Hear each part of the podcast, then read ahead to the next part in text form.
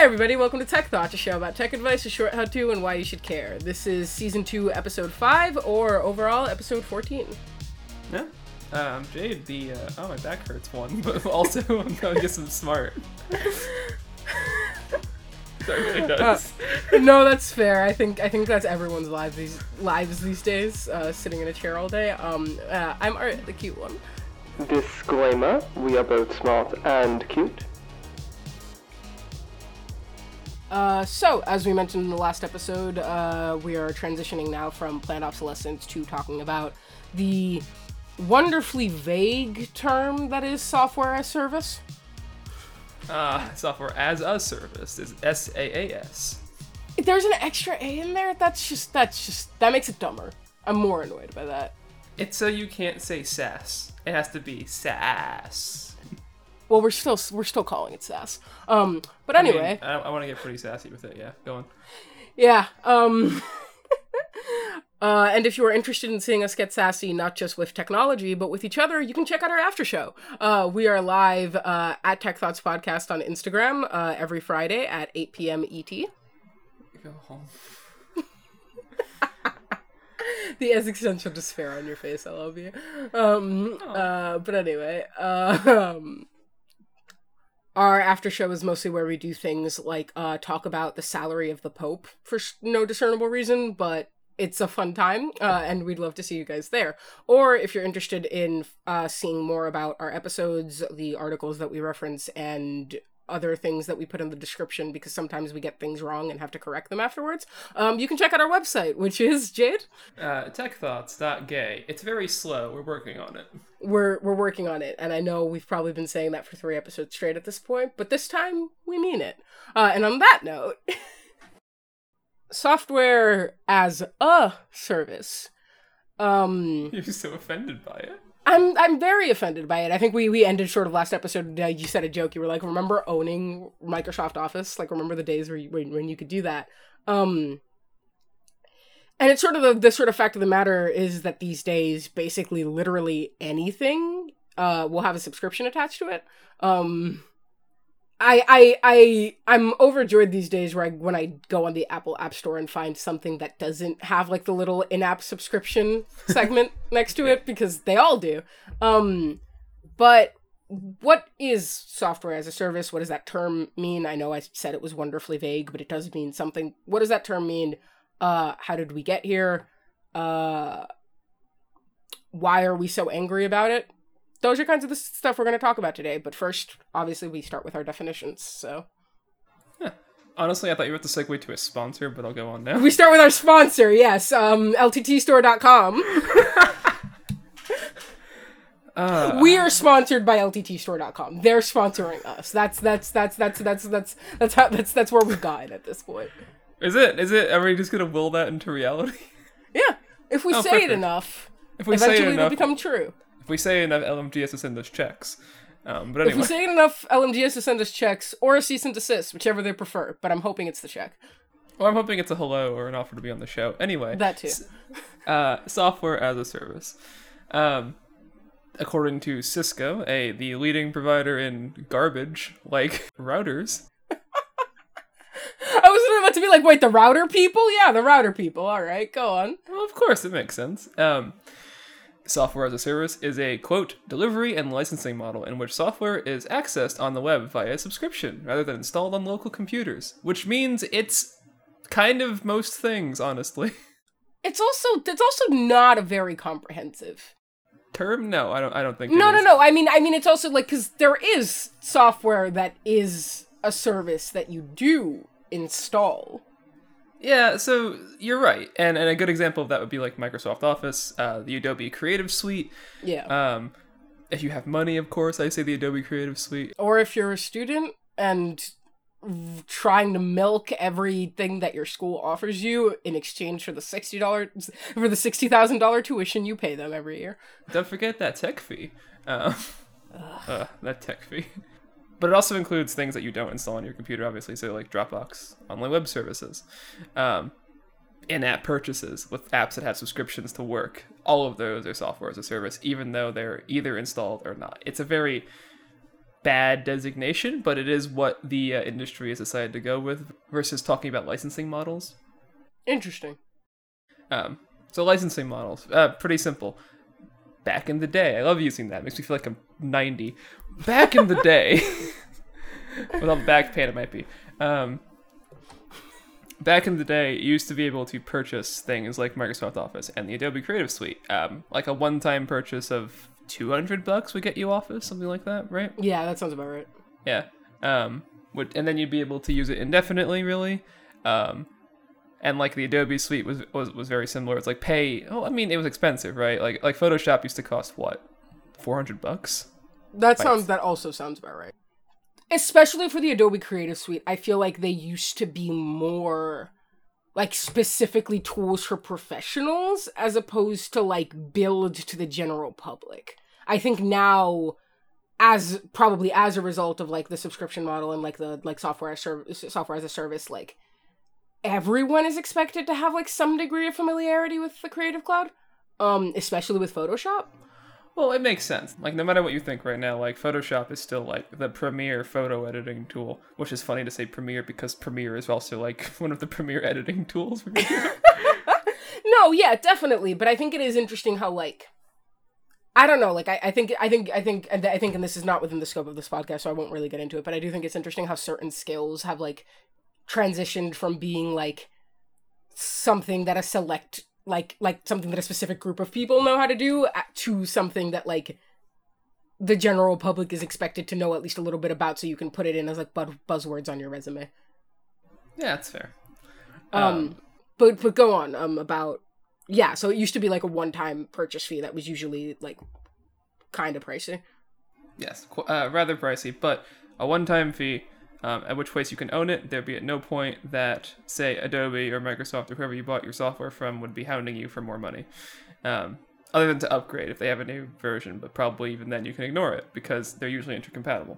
Um, yeah that's not the case anymore. Uh, you can't purchase Adobe Creative Cloud as a one-time purchase anymore. Um, you can still actually buy Photoshop CS6 and the CS6 like line of products, um, but those are yes, but they're woefully out of date now. yeah of course but it's it's interesting that they even keep them available That's fair. People who to make people who look like they want to own software look like they don't need the latest software. I guess like make them look like pariahs. I How dare how, how dare you still be on CS6 question mark?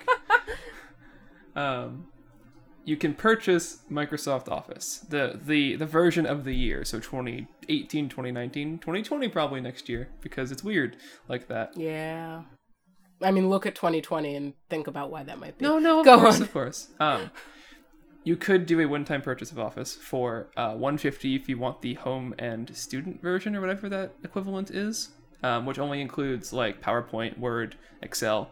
Or if you want the whole suite, uh, it's 440 a year. Uh, sorry, 440 a 440 dollar one-time purchase. Um, versus Office 365's 99 a year for everything, um, which is probably why you wouldn't just outright purchase a one like a one-time license for Office at this point. Yeah. Um, yeah. Um, and like that brings us straight into like why this has become a thing now. Like why has not owning software become the norm? There's a much lower barrier to entry when it's only 99 a year to get the same kind of tools and the most up-to-date tools every single year. yeah which as a trade-off and i'm not and i'm not saying this to to argue that it's not on some level a like a good thing um i do think it is nice that for example with the creative cloud more people can have access to those tools without having to pay like the exorbitant prices the, the, the exorbitant prices to like purchase them like upfront I, I I- i'm not i'm not i'm not so i'm not i'm not completely hating on that but i do have to i, I do have to point out that like it also gets the company more money No, because course. they just charge you in perpetuity for something. There's no cutoff point. There's no point at which they go, ah, you've paid us enough. You clearly use this software. You can have it now. They just charge you for it forever. Because they really want you to pay those like hundred dollars up front. The way these subscription models work is that there's like the the monthly tier and the annual tier. Um and it's like if you pay them the annual cost up front, if you commit yourself to like those 12 months, you get it's like cheaper. Um Yeah. and it's usually not necessarily like super significantly cheaper, but sometimes it is, to be honest. Um so depending on like what your level of income is, the barrier of entry might not even be that much lower. Like there's I know there's there's a lot of software that I would like to try that I don't because paying $100 a year, year up front at least is still like a pretty decent chunk of my savings. No, yeah, and when it's more than one company doing it, and you're just it, it, it accumulates, it adds up. At some point, you're just spending a ridiculous amount of money on top of your your your on top of the fact that you need the internet to access the things in the first place. So you're paying for Yeah. like a good high tier internet plan. Like it just all adds up into becoming a very expensive venture. Um, and I, Yeah. I I hate that you lose control over things like that. I, I hate having less control over things on my computer or things that I have to work with. Um, which is why I run Yeah, Linux, but No, I mean, and, and control is definitely like a big part of this because it's just like with this model, you don't own anything. You, you you don't because it's software as a service, and if the company decides to stop providing that service, it's gone. it's gone, and you're out of money. Yeah. Um. So yes, I've already said the why companies like money. Um, I also feel that like this this large influx in having more and more subscription based software has brought on like a new wave of online sailing the seven seas. One might say. Um, How do you mean?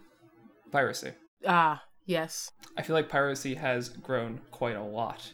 Um, as in internet piracy, as in software piracy. Yeah. Piracy? Piracy. Software piracy. Um, over the last couple of years.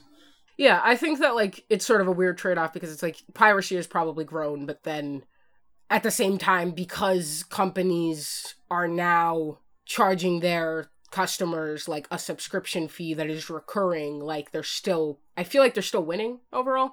Um Yes. because because it's it's it's it's, as opposed to if, if you're if you if you're selling a product with like a one-time purchase fee and somebody pirates it instead of buys it you're like that money is gone um but if you're getting money out of people on a recurring basis it doesn't matter as much if you're losing a couple of purchases especially if you use the logic that like the kind of people who would pirate the software are the kind of people who probably wouldn't buy it anyway which is actually shitty logic because there's plenty soft plenty of software out there that I would purchase that I would rather not subscribe to.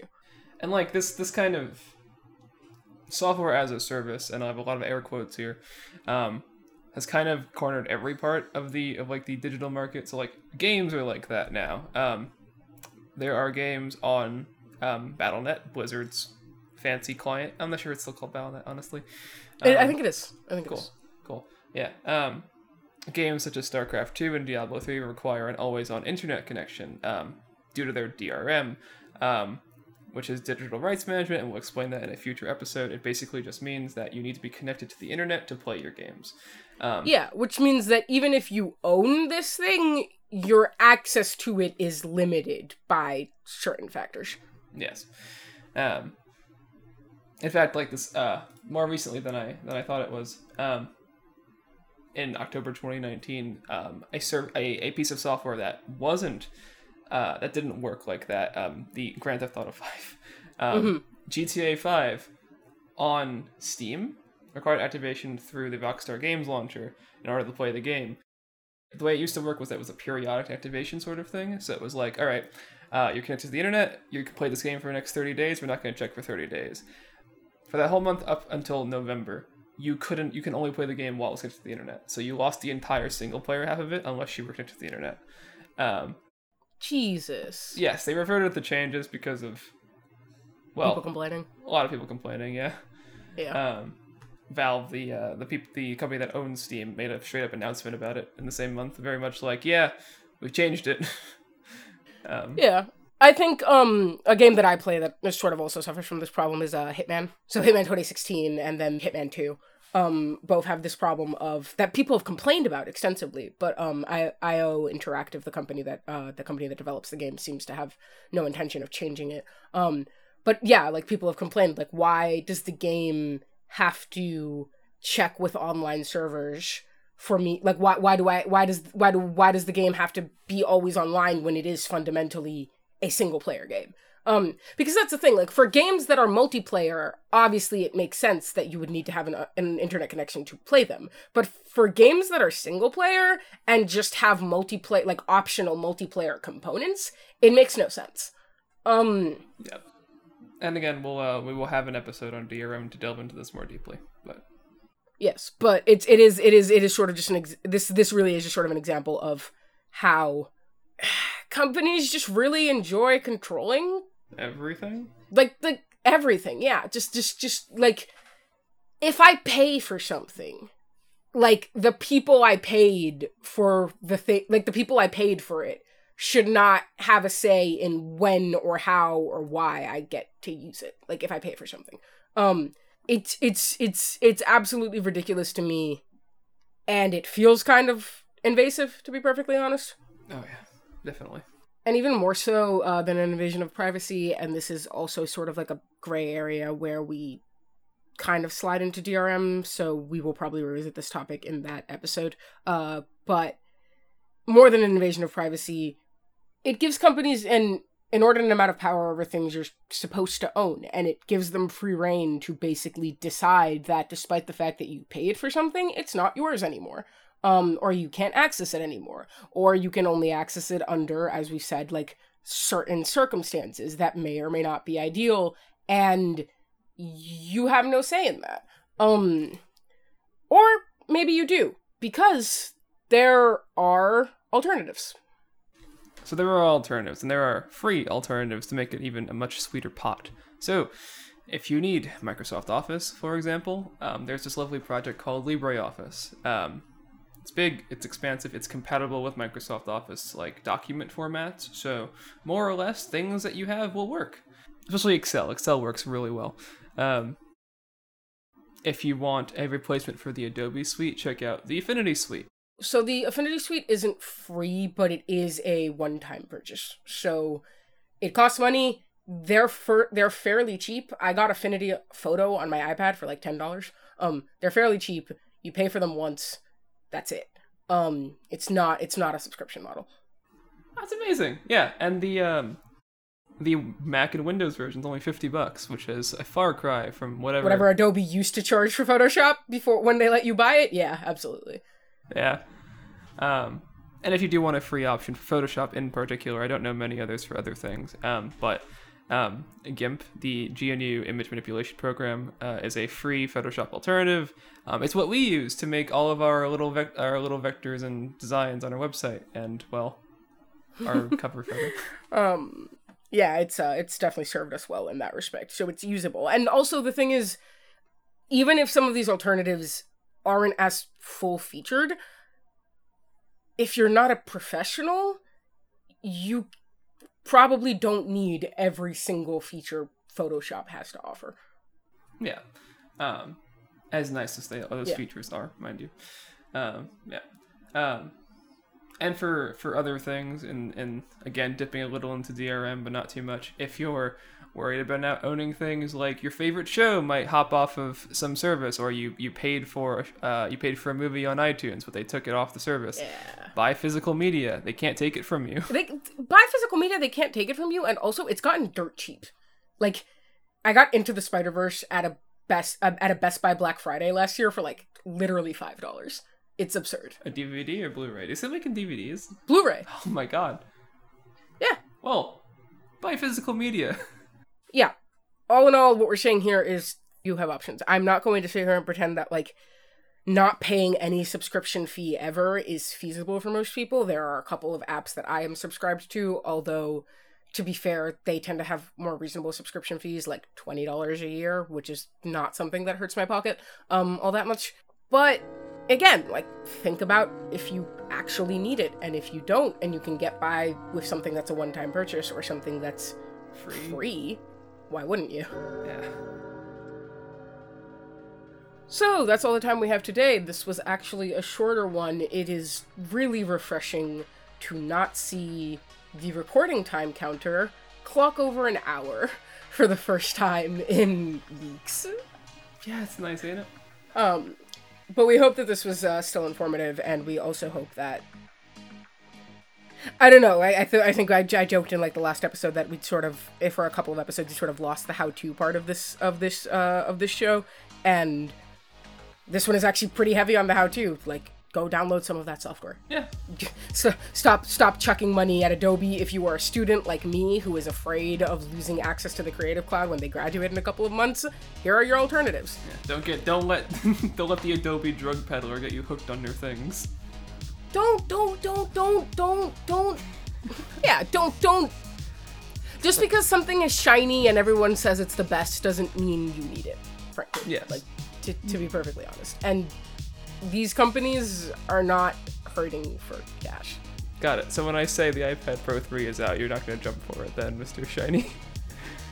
listen uh i'm running my ipad pro 2018 i did not jump for the 2020 model because even i could understand that the camera bump was not a worthy upgrade so it's about it's about it's about it's about picking and choosing what expensive things you want to buy it's about it's about it's about it's about choosing your battles it's about buying an oculus quest even though you hate facebook Ah, don't worry. and we will talk about that in another episode, but it won't be next episode because next episode we are going to be tackling the idea of right to repair. Oh, the idea of the, the the incredible need for right to repair. But yes, um, Oh yes, uh, as a reminder, yes. Um, and if you are looking for us in between now and then, you can find us uh, doing our after show at Tech Thoughts Podcast on Instagram. We are live as always on Fridays at 8 p.m. ET, uh, and we would love to see you guys there. Bye. bye bye.